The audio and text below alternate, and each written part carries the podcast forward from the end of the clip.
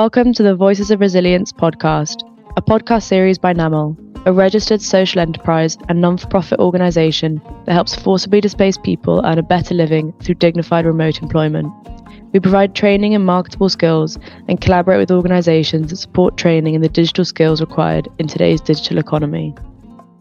Welcome to the Voices of Resilience podcast. I'm your host, Clay Lowe, and today we are speaking with Dr. Nael Yasri.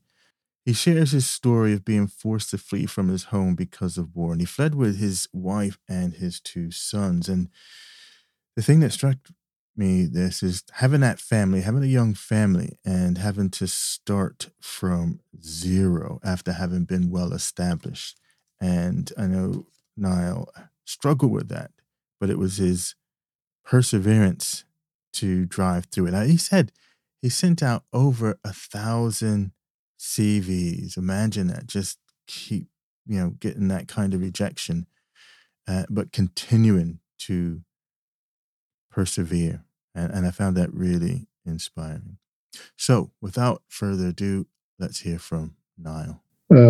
My name is Nael. I'm Nael Yasri, originally from Syria. I was working at University of Aleppo as faculty member, teaching chemistry. I had my education back home in Syria for Bachelor of Science, and after I had my PhD from Brunel University, London, UK. I returned. I get it as scholarship because I was good at school there in my degree. So I get full scholarship to do PhD in England. I finished my degree. I finished my PhD at 2001. Returned to Syria. I had a lot of opportunities there in UK before I returned, but I was preferred just to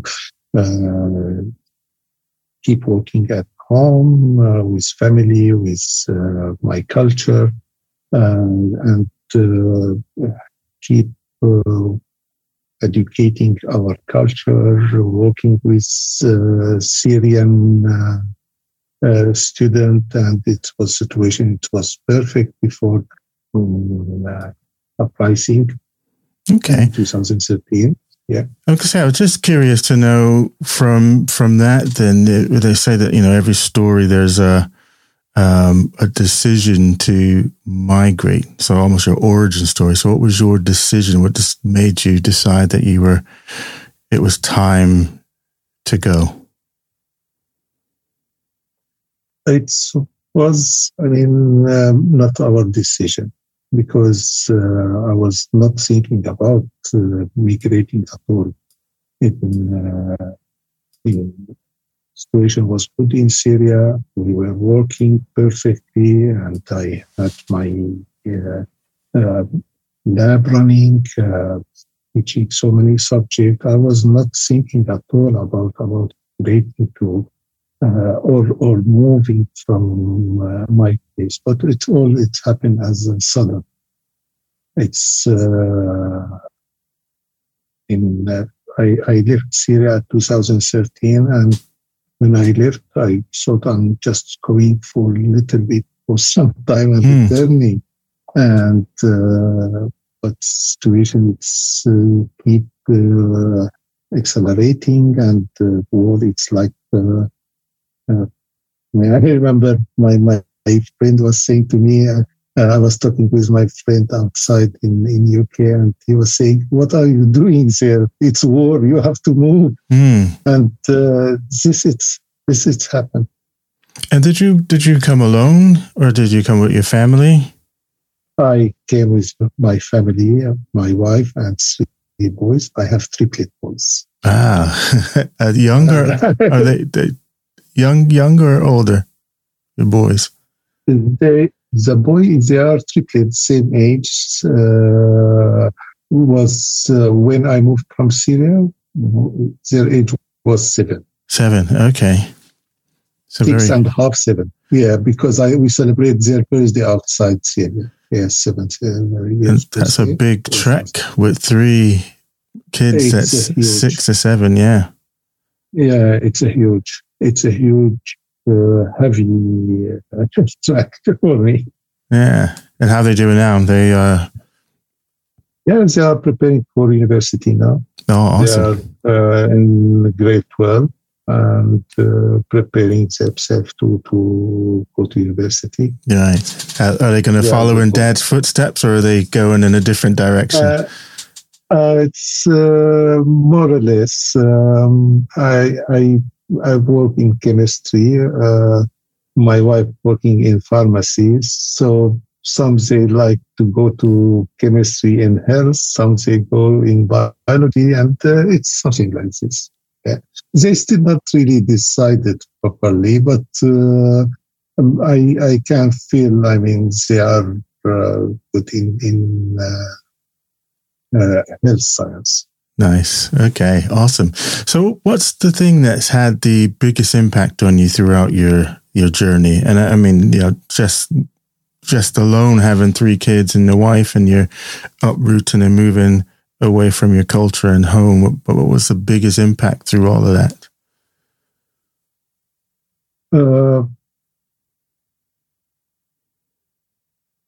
I mean, leaving everything behind, starting from zero.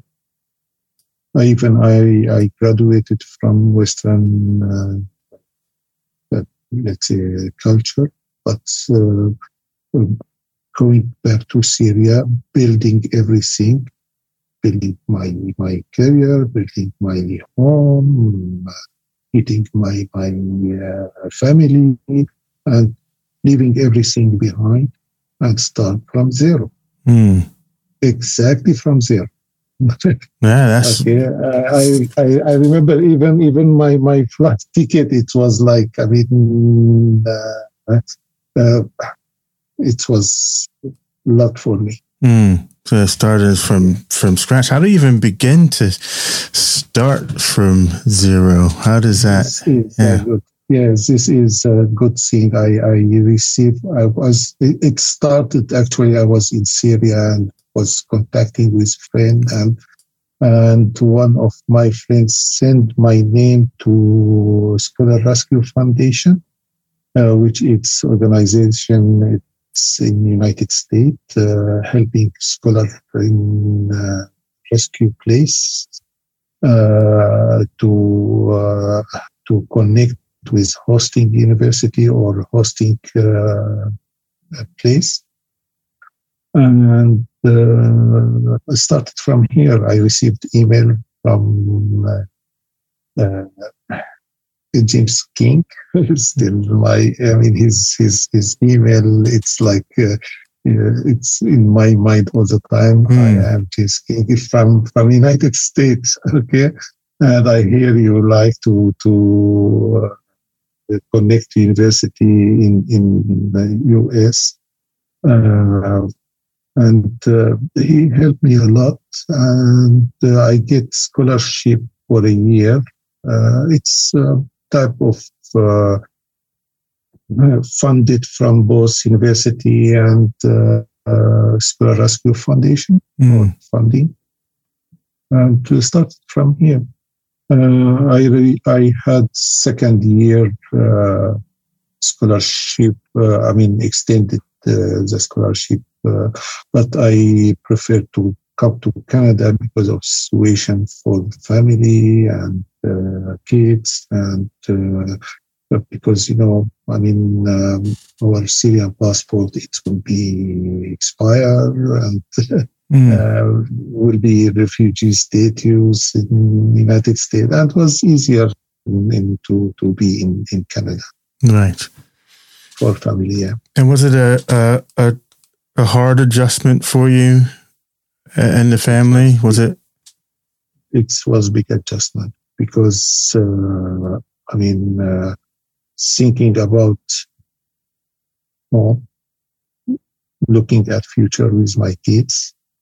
And adjustment of my career, let's say. We used to teach something for 13 years, and we have to adjust to another themes, another challenges, let's say, equipment. What we use. I would say small example. I'm in teaching electrochemistry. There we teach lead battery. Here we teach lithium battery. Okay, and it's. Here no one think about lead battery anymore. Okay, so it's different, completely different things. Writing my publications there in Arabic, teaching big class here, doing research, not teaching. There I'm running my lab. Here I will be supervised, not supervised by someone, and not supervisor. Okay, it's a big difference, from all aspects. Yeah, no. I'm just trying to comprehend that. There's so much, isn't it, in terms of uprooting the whole family, coming over, and then having to, translate your whole of your job and how things happen. And how old were you? How old were you when you came over? So you've been established in your work for a while before you came, wasn't it? Yeah, I was 46, 47. Right. Yeah, they're thinking about retirement. Not really. And start from beginning here. Yeah. It was so big challenge. Yeah. So in all of that, what's the thing that you are most proudest of so far, and why? I'm really. A part of my kids' family, because I moved because of them. Okay, because it was big challenge for me. There are kids playing in street or playing in no place to run and play there, and we have to think about them, about their future, about what's next. And when I saw them growing in here and.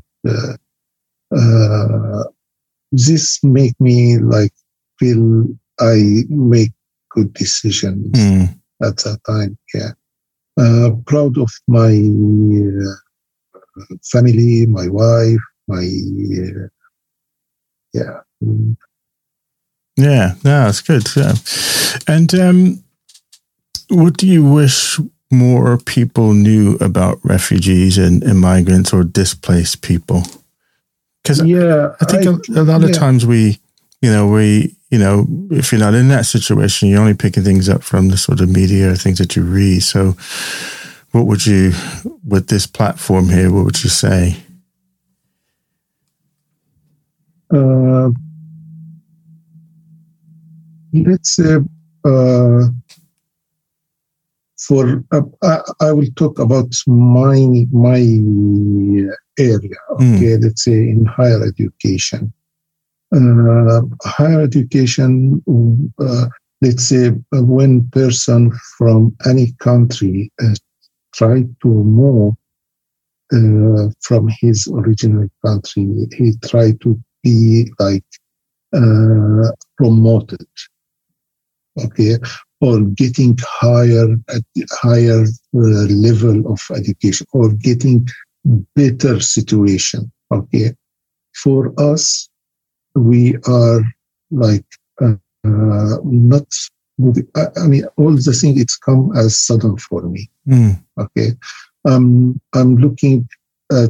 I had PhD. I was teaching for 13 years. I have.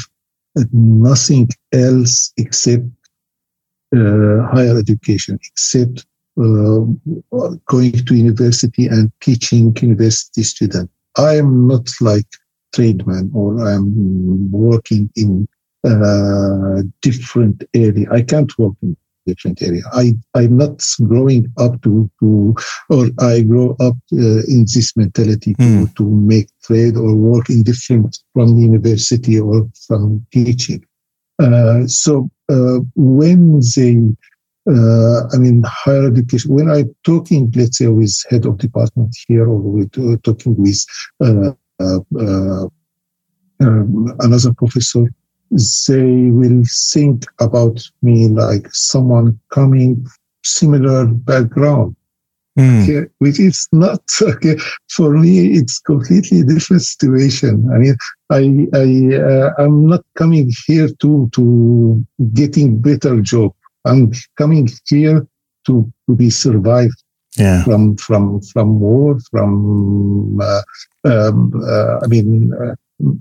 so many things. I mean, it's what's going on with my life. It's not like someone coming from England to come to United States or to Canada to work. Okay, it's completely different situation. Right, gotcha. So just being mindful or aware of that, that the situation isn't. So to be more specific about your own situation, isn't it, about who you are as an individual and what your circumstances are, as opposed to maybe just kind of maybe a broad sort of stereotype of a person that's come across to take a particular job. No, I get that. And on that note, then, if you were working to sort of change that narrative and sort of breaking through that stereotype, how do you think we could do that? How could people do that to change that sort of view or that mentality? We hope always there is no war in the world, so we're not people getting same situation like what I get. I have, let's say, I was talking with my friend in Syria. It's dean of science department, and he was saying to me, "I prefer to not go. I would prefer to stay. I prefer to stay here and not go out my country and start sending CV." Do you know how many CV I sent? I sent more than 1,000 CV, 1,000 application. Wow! No one answered to this. Okay, they look. Oh, Syria. Oh, no, it has no fit for this job. I'm not really. Upset from because they are. They need. They need to enhance their work, enhance their job, enhance their place. Might be it's not like charity place. You come and work and you have. So we should be like more organized, like Scholar Rescue Foundation, like Scholar and or any type of.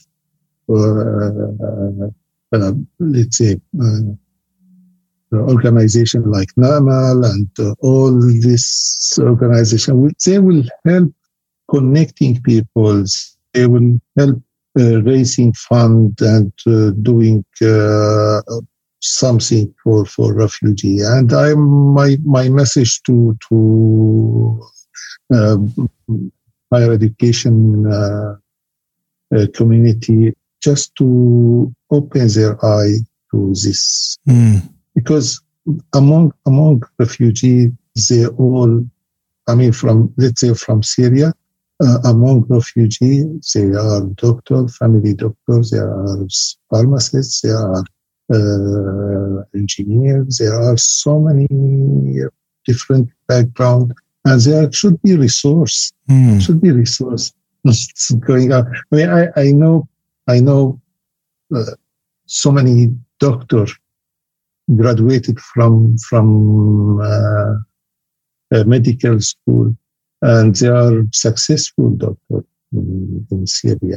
Okay, coming here, they don't find a job. They are driving Uber, which it's like a waste of a resource, isn't it? Yeah. It's a shame. It's a shame for these people. I mean, and you go to emergency room in you wait for 6 hours because there is no doctor. Okay, why this doctor here? He's graduated. Why he's driving Uber here? And he's not in the right place. I mean, helping emergency room. Okay, in an emergency room. Yeah. So I think should be more organized, more. Let's see. Maybe some way of identifying the talent that is out there that's come in, and then distributing that talent. Yeah. Sure. Yeah. Awesome. Okay. So and thank you for that. Thank you for sharing your story with us. Is there any sort of parting words that you'd want to say as we begin to sort of wrap this up? Thank you to you. Thank you for NAML organization, which organized this meeting, and hope people listen and getting more action for helping replaced person or replaced. There is a lot of work. I mean, it's never stopped. Never thought about Ukraine. So many educated people, they are moving and looking for a job now. And we find it, we saw a lot of them here. Iran now. It's never stopped, and we always hope for good. Yeah, no, absolutely. We need a world where we're not having to have these kind of situations arising anymore. But absolutely, again, so thank you so much for your time, and thanks for sharing your story. And I know that it's morning time for you now, so you can go have breakfast. Yeah. No, I had my breakfast. I have my coffee now. You have your coffee now. Awesome. Yeah. All right. Good, man. Thanks a lot. Thanks for sharing. Thank you. Before ending our episode, we want to invite you to participate in the events organised as part of Migration Summit 2023, which will happen throughout the month of April. The summit, organised along with the MIT Refugee Action Hub and CRAM Foundation, will explore the theme co-creating pathways to learning, livelihood and dignity through virtual and in-person events hosted by participating individuals and partners around the world. Make sure you check the Migration Summit website at migrationsummit.org to learn all you need to know about the events, sub-themes or different summit editions, and subscribe to get updates.